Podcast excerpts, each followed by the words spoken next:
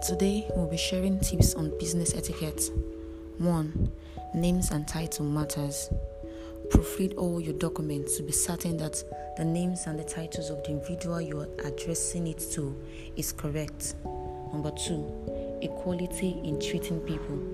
Make sure you are not sentimental in dealing with people around you. Number 3. Focus on the people you are with and not with your phone. 4. Take responsibility of your mistakes. Be sure to make amends of all your mistakes promptly. 5. Thank people twice. Immediately after your meeting and the next day, you can send a message of thanks to them. 6. Be courteous in your words. Use kind words always. 7.